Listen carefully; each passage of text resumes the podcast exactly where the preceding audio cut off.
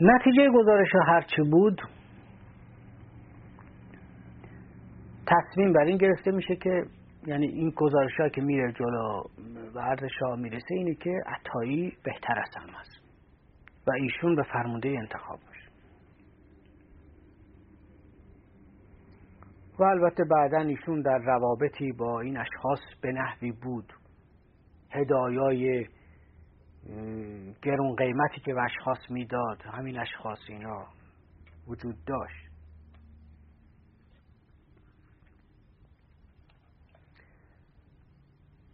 اصلا عطایی از اول در راه غلط گام گذاشت و آدمی بود که زندگی خودش رو هیچ وقت نمیتونست اداره کنه، مثل بچه آدم صغیر بود. بله. ولی فوق العاده حراف و زبونباز و چاخان به زبون ما، به طوری که دوستاش میگفتن رمزی چاخان بهش میگفتن. با کمال تأسف در یک کشوری که سیستم ضعیفه، اشخاص زبونباز چاخان متقلب همیشه جلو میافتند و نتیجه اینطوری با چاخانبازی اومده بود بالا. بعد خب ایشون فرمانده شد و بلافاصله خب کاری که قبلا شروع کرده بود ادامه داد. این دفعه در سطح وسیع در تمام اون دار و دسته که در فرمانده این ناوگان در خرمشهر داشت و از بودجه تعمیرات کشتی و اینا همه رو لیست درست میکردن و میخوردن، تمام اون دار و دسته رو منتقل کرد به تهران. این دفعه در سطح وسیع شروع کردن به کار. در سطح وسیع مهندسی نیرو، حالا دیگه پول نفتم اومده بود، بودجه های ارتش زیاد شده بود و طرح چابهار که خب مورد تایید همه بود، ولی وقتی اومد در عملا وقتی منفجر شد اوضاع، معلوم بود در قضیه چابهار میبایستی یه چیزی در حدود شاید سیصد میلیون دلار رشوه گرفته بشه و در این مورد تنها خود عطایی و بعضی از همکاراش نبودن، بلکه اشخاصی از دربار هم دست داشتن، مثل مثل علم. تا اونجا که من خبر دارم خیلی علم با اینا در رفت و آمد بود، علم کاری نداره با فرمانده یه نیرو یا با بعضی از معاونانش.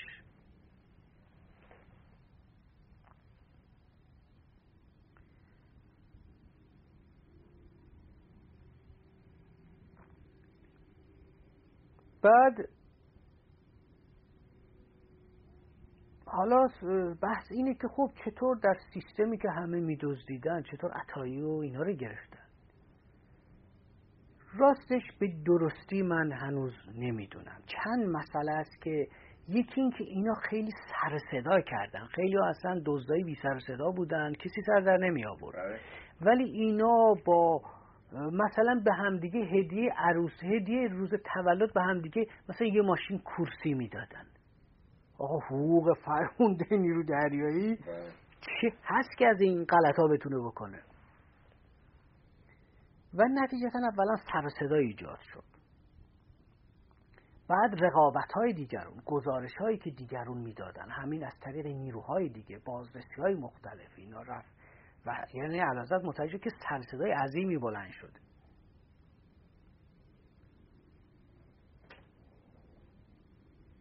اینا هم به اتکا این که با علم و اینا همکارن دیگه مسئله حل است. و و در اینجا بود که یه روزی من در ستاد نیروی دریای فرمانده ناوگان اومده بودم و در اون جلسه خودش بود و جانشینشم بود. من گفتم که فلانی خیلی پشت سر نیروی دریایی حرف میزنن، مخصوصا اینجا مهندسی نیروی دریایی، شما یه دستوراتی بفرمایید که اینو این تصحیح بشه، این این حرفا یا برداشته بشه یا درست بشه که مسئله چیه.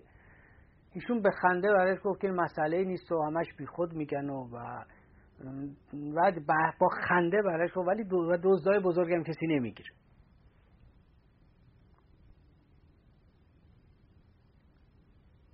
البته اون اوایل من همش با اخطار دوستانه که بالاخره عطایی با من دوست بود دیگه، هم هم کلاس بودیم، تذکر دادم، ولی یواش یواش چون دیدیم نمیشه و در ضمن اینا یه وضعیتی در بندر عباس برای من ایجاد کردن که یه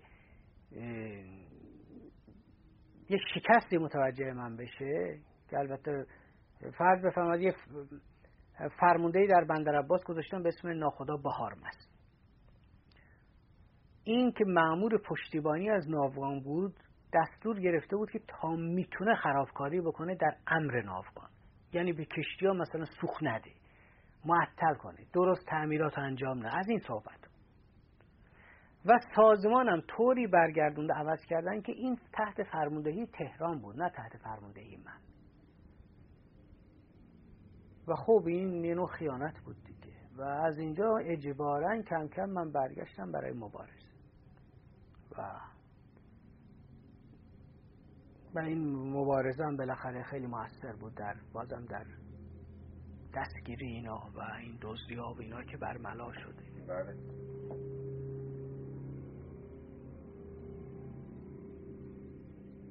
بعدن که اینا رو گرفتن اشخاصی مثل مقدم اینجا معروف دو طرفه بازی میکردن. از یه طرف از اینا خب هزار نوع متمتع میشدن که من هنوز در به درستی خبر ندارم، از اون طرف مثلا گزارش که میشد اینا میبردن به عرض میرسوندن. و بالاخره کار به اونجا کشید. آها یکی دیگه که من فکر میکنم باعث ناراحتی بود شد در این مورد، بازم مسئله دزدی اون حد نبود به نظرم، مسئله انگشتری بود که همه میدونیم، تو روزنامه اومد گویا ملکه شهبانو میخوان انگشتری بگیرن، میبرن پیشش، میگن پنج میلیون تومن، میگه نه برای من گرونه نمیخره. هفته بعد تصمیم میگیره اونو بخره، میفرسته میگن نه این دیگه نمیگه، کی خریده؟ میگه خانم فرمانده نیرو دری. باستم از اونجا سر صدا تو دربار این دفعه راه افتاد.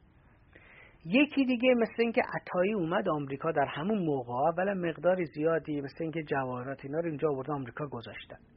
دوم اینکه اینجا یه نشانی بهش دادن لژیون دو مریت یا هم چیزی و لیژن آف آنر یا هر چی، که این مثل این که به عرض علازت نرسه. برای اینکه یه فرمانده نیرو بتونه از یک دولت خارجی نشان بگیره باید به عرض برسه، تا حداقل تلفنی خبر بده، تصویر. این مثل این که نکرده بود این کارو. اینجا اومدن با مراسم اینا بهش نشان دادن. این هم یه مسئله بود که مجموع اینا خلاصه دست به دست کرد و, و یه دستور داده شد تحقیقات بشه و بعد شمپایش اینا بازداشت شدن همش. پس از اینکه بازداشت شدن رفتن زندان، اولا چرا مجازات تخفیف پیدا کرد؟ از همون لحظه که اینا رفتن تو دادگاه پارتیا به کار افتاد. همونایی که با اینا بودن اون هفت نفر معروف مقصد شروع کردن به دیدن این و اون و اینا. و یه نقصی هم قوانین ما داره، همون اندازه که پول کش میشه دزدی رو اون کیس چیز میکنن. اگه چیزای کشف نشده اونا کاری ندارن، ولی اون که تقریبا اثبات بشه که این دزدیام شده، مگه اینکه مثلا عملا واقعا دستشون برسه یا سندی باشه اینا. نتیجتا بسیاری از دزدیا عیان نشد، نیومد تو چیز تو دادگاه. یه بیست و پنج میلیون تومان عنوان شد از این صحبت ها و اینا خب محکومیت پیدا کردن. ولی بازم این محکومیت در قوانین ارتش دو سال تا ده ساله، چون یه موقع من فرمانده ببر بودم، سروان بودم، ناو ببر، فرمانده ببر بودم، در ضمن دادستان نیرو دریایی بودم. بله. قانون دو تا ده ساله. در کیسایی که شما علل مخففه دارین دو ساله، در کیسایی که علل مشدده دارین ده ساله. این دادگاه دستش بازه. شما وقتی یه گروهبان دزدی میکنه شما دو سال میگیرین، ولی فرمانده نیرو دزدی میکنه شما ده سال باید بگیرین و یا بیشتر. من با فرسی و دادستان سر اون اتوبوسرانی تهران که چهارصد میلیون تومان دزدی شده بود بحث کردم. موقع دادستان نیرو دریایی بودم، اومده بود جنوب، گفتم تیم سار شما این کیس رو چی میگیرید؟ گفت خب دزدی استفاده است. گفتم همین دو تا ده سال طبق ماده فلان. گفت بله. گفتم نه، این توطئه بر علیه امنیت ملی است و اعدام. چگونه چهارصد میلیون دلار در اتوبوسرانی تهران دزدی شده، مردم ناراحت سر میان وامیستن در گرمای تابستون، در سرمای زمستون، دندون به هم میزنن، فوش میدن که و فوش میدن به دولت و به دستگاه. این توطئه برای امنیت ملیه. دزدی که حدودی اندازه باید داشته باشه. مگه اینا میخوان مملکت اداره کنن که بودجه مملکت میدزدن؟ به هر حال این خلاصه این پارتیا به کار افتاد و عطایی اینا تخفیف پیدا کردن. بعدش هم همون پارتیا مرتب با گل فرستادن به زندان. من یادم عروسی پسر تیمسار مقدم، من فرمانده نیرو بودم، دعوت داشتیم، هویدا هم اومد، باز دیدیم همه وایستادن منتظر یکی دیگه هستن. این یکی بعد از وارد خانم عطایی بود. ایشون زندانن، من فرمانده نیرو و آقای هویدا بالاتر از من منتظر هستیم و خانم عطایی اومد.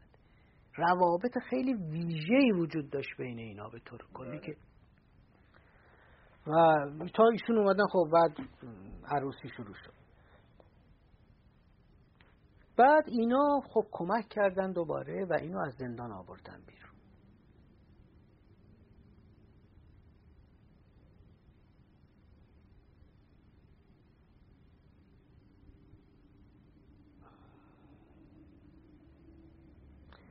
اما بازم بحث سر همین دزدی کلان، بازم چون به هر حال تو تاریخ باید بمونه، من این حداقل وظیفه‌ای که دارم اینی که وقتی من دزدی‌های عطایی را داشتم برای علازت تشریح می‌کردم، چون ایشون پرسیدم من مجبور شدم تشریح کردم. من جمله گفتم یه طرح هزار میلیون تومانی بود در چند جزیره، جزیره‌ای که فقط مرغای دریایی و لاک‌پشتای دریا هستن، شاپینگ سنتر می‌ساختن. نقشه رو بردم نشونشون دادم، شاپینگ سنتر در جزیره فارسی فقط مرغای دریایی لاک‌پشت هست. اینجوری بود برادر عطایی این طرح هزار میلیون تومانی رو چطوری چهارصد میلیون تومانش هم خورده بودن. من رسیدم قطع کردم بردم به عرض رسوندم. اونجا بود علازت گفتن که خب این عطایی که بد نبود. اول گفتم قربان از اول اینا تو مسیر دزدی بود از خرمشهر. بعد ایشون یک کمی با یه لبخندی گفتم ولی نه تا اینقدر، ولی نه تا اینقدر که به نظر من سالها هم که من دادستانم بودم اینقدر اونقدر نداریم و خلاف قانون باید تسلیم دادگاه بشه و رحم نباید کرد. بعدم فرمانده نیروشدم من افسری رو که از یک کنتراکچی که قبلا ادمیرال نیروی دریایی بوده بازخواسته شده بود دو هزار تومن پاداش گرفته بود در مورد یک کار نیروی دریایی که من به اون کنترکت داده بودم که کمک بشه به اون سازمان قانونی بشه. این افسر رو من تسلیم دادگاه کردم، سه سال زندانی شد، درجه ایناش رفت. خانمش اومد پیش من، خانم جوون دانشگاه تحصیل میکرد با دو تا بچه دو ساله و یه ساله. این موقعی بود که انقلاب داشت شروع می شد، دم نیروی دریا بیرون نیروی دریا یک میلیون نفری زنده باد مرده باد می گفت.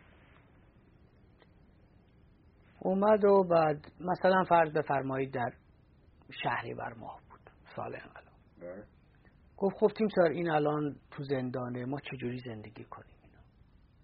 گفتم خب از نظر کار می خواهی هر کاری میتونی نیروی دریایی شما رو استخدام میکنه، وظیفه داریم شما بتونی زندگی کنی.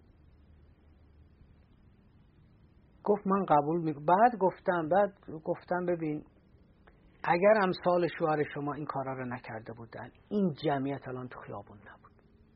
گفت قبول میکنم شوهر من کار غلط کرده، ولی تکلیف من چیه الان که میرم زندان شوهرم رو ببینم؟ از پاسبان گرفته تا افسرش باید پول هدیه بدن تا برم شوهرم رو ببینم. کجا رو میخواین درست کنین تیمسار؟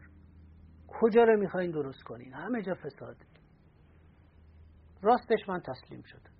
گفتم این حرف تو منطقیه، چون متاسفانه رئیس شهربانی به من قبلا گفته بود که برای اون موقع که عطایی تو زندان بود گفت براش دستور دادم اتاق سوا گذاشتن تلویزیون اینا داره و اینا. و گفتم من اولین فرصت باعث آزادی شوهرت میشم، اولین فرصتم به عرض علازت رسوندم و آزادش کردم. منظور اینه که نه تا این حد ما نداشتیم و در ارتش شو... شوخی نیست و افسای سازمان مملکت اگه پاک نشه بالاخره منفجر میشه. شد. چی شد؟ ممکن از حضورتون تقاضا بکنم که شرایطی رو که موجبات سقوط دولت شریف امامی و نخست وزیری ارتش بود ازهری رو موجب شد برای ما توضیح بفرمایید. حالا تا اونجایی که من خبر دارم، البته در اون روزها ما در سیاست هنوز اصولا دخالت نداشتیم و دخالت ما در سیاست همین سه هفته آخر بود که علازت رفتن و ما مسئول قرار گرفتیم. و ولی یادم اصولا شریف امامی اومد از لحظه اول آزاد گذاشتن مذاکرات مجلس که تعدادی نمایندهایی که خود منتخب ساواک و حزب رستاخیز بودن بله. شروع کردن به آرتیست بازیایی در آوردن و تحریک مردم. بعد خود شریف امامی برود و نمیدونم سخنرانی بکند و بگه شما حقتونه با اعتصاب بکنید و اعتصاب حقتون و اینا رو تو روزنامه خوندم. بعد اضافه حقوق اینقدر درصد بشه در حالی که خودش میدونست یک دینار در صندوق دولت وجود نداره. بعدش هم من اون شریف امامی چند سال پیش نیستم. اینا همه خب اصولا اولا انتخاب شریف امامی کاملا یک انتخاب غلط بود. آخه مملکت در حال انقلاب داره میره، شما میایین یه آدم فاسدو که معروف بود و معذرت میخوام، من نمیخوام متهم الان بکنم، معروف بود که هر دقیقه ملاقات علازت ده هزار تومن بود ترتیب داده ایشون میداد. اون چند که ما میدونیم خب ایشون خودش هم گفت من شریف امامی چند سال پیش نیستم، یعنی دیگه حالا درست شدم و انزه کافی دارم. اینو شما میذارین وزیر، تازه اگر نخواستن خواستن همه چیزشون هم درست، دیگه اون قیافه هایی که شناخته شدن بذارین کنار، یه نفر دیگه بذارین. اگر به جای شریف ما شاید دکتر صدیقی رو آورده بودن شاید وضع به اینجا نمیکشید و یا تیپ امثال اونا. بله. در هر حال شریف امامی خب کم کم با روش کارش به نظرم علل سقوط خودش رو فراهم کرد و مقداری هم اون موقع با اویسی مثل این که بگو مگوهایی پیدا کردن که اویسی اومد تو هیئت دولت مطرح کرد. نمیدونم کی بود، من یه منظوری منم رفته بودم یا در هیئت فرمانده ها مطرح کرد. بعد انتخابشون که از اول غلط بود به همین دلیل هم سقوط کرد و متاسفانه ایشون بنزین انقلاب شد. یعنی درست موقعی بود که دیگه اون ترنینگ پوینت بود، شاید میشد بازم نجات داد با یه آدم پاکی و قاطع اگه می آوردن، ولی متاسفانه نشد. و در اون روزا من یادمه سر میز نهار با عمرا که نهار می‌خوردیم، عمرای نیروی دریایی، وقتی این چیزایی که شریف امامی می‌کرد من تو روزا می‌خوردم، اونا نظر منو خواستن، گفتم من دستم برسه ایشونو به دار میزنم جلو هم. ممکن البته قضاوت من غلطم باشه، ایشون ممکن آدم خیلی پاکی هم باشه، من متهم نمی‌کنم، ولی این برای برآورد من از وضعیت آقا اصلا آدم مثل شریف امامی نمی‌تونه قبول بکنه در اون شرایط واقعا. بعد اومدن کابینه ازهری به نظر من به اینجا کشید که آمریکا گویا به قول معروف اون چراغ سبز رو نشون داد که بله خب میشه عملا سازه دولت قوی تر رو کار بیاد. من جمله قبل از اون چند روز پیش از اون آقای برژینسکی از طریق لاین سفارت با علازت صحبت میکنه سی و پنج دقیقه و مخصوصا تأکید میکنه که که دکتر همایون اینجا به هم میگفت که Your Majesty هر کاری میتونی بکن We will support you. راجع به میلیترینا هم صحبت شده و اون شب من شرفیاب بودم، من دیدم علازت خوشحاله بود، اینا کمی اعتماد پیدا کرده بود. دولت نظامی تشکیل شد، بازم اشکال همین بود.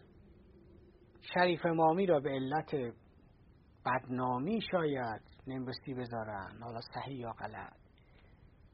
ازهری هم آدم شریفی بود ولی آدم این موقع نبود، نمیبایستی نخست وزیر یکی دیگه نمیبایستی گذاشته. بعدش هم که ایشون تازه شد دیگه روش به کلی روش غیر نظامی بود، روش یعنی یه عده میتونیم بگیم شاهینا اومدن نشستن روش کبوترها را بازی بکنن.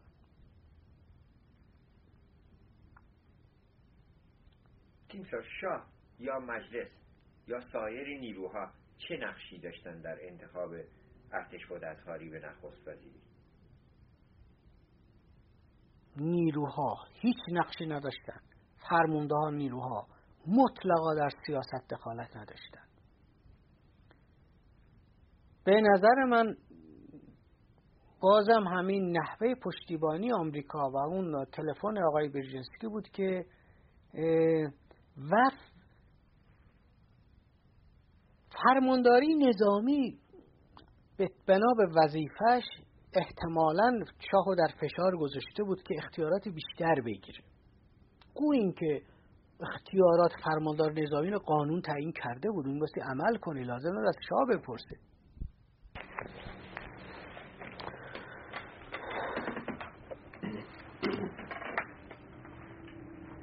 من وقتی خبردار شدم که من در کابینه نظامی عضویت دارم که به نظرم همین صبح زود تلفن کردن از دفتر تیمسار ازهری، خودش تلفن کرد گفت شما بیاین اینجا با لباس رسمی هم باشین، یعنی با شمشیر و اینا. من فهمیدم که مسئله دولت نظامی مطرح است و رفتیم به اونجا، دیدم بله و ما می‌بایستی دولت نظامی تشکیل بشه و منم خب انتخاب شده بودم مسئول سه تا وزارت خونه. به هر حال تا ساعت یازده بود به نظرم، رفتیم و به حضور شاه فقید معرفی شدیم ولی صحبت زیادی شاه نکردن و و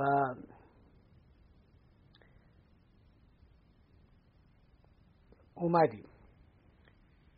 دولت نظامی که به این صورت تشکیل شد، تعداد از وزراش هم کم بودن که بعداً انتخاب شدن. فرمانده ها هر کدوم نیروی زمینی یه وزارتخونه رو داشت، وزارت کار بود، نیروی هوایی وزارتخونه داشت، وزارت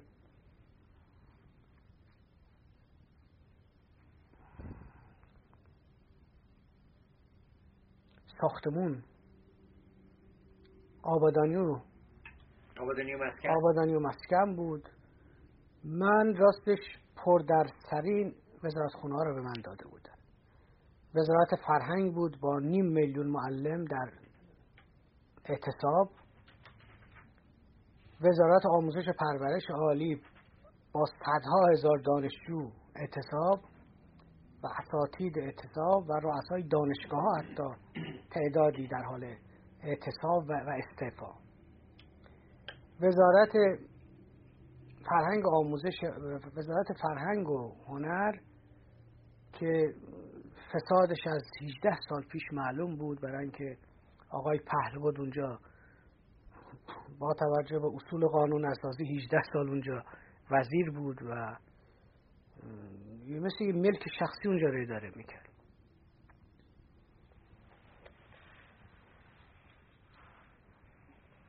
من رفتم اول وزارت آموزش پرورش، تمام رؤسای معلم‌ها را و نماینده‌ها را جمع کردم، یه روز با اینا صحبت کردم. چنان تفاهمی ما با هم پیدا کردیم که قرار شد اعتصابات خاتمه پیدا کنه. همه تایید کردن، چون دیدن همون حرفی که اونا میزنن و ما هم همین حرفا رو میزنیم. وزارت آموزش پرورش، آموزش عالی، تمام رؤسای دانشگاه‌ها را من تهران خواستم از همه جای کشور و در یه جلسه تا وارد شدم، خب اول آقای دکتر شیبانی شروع کرد به داد و فریاد. پیرمرد محترم رئیس دانشگاه و من هنوز خیلی نسبت بهش احترام قائلمش، وقتم ندیده بودم، فقط تلویزیون دیدمش، بعدش هم در اون جلسه. البته حرفاش تموم شد و, و ما نشستیم. تنفس اول که داشتیم برای خوردن یه چایی، ایشون رفت استعفا پستی، گفت من نمیتونم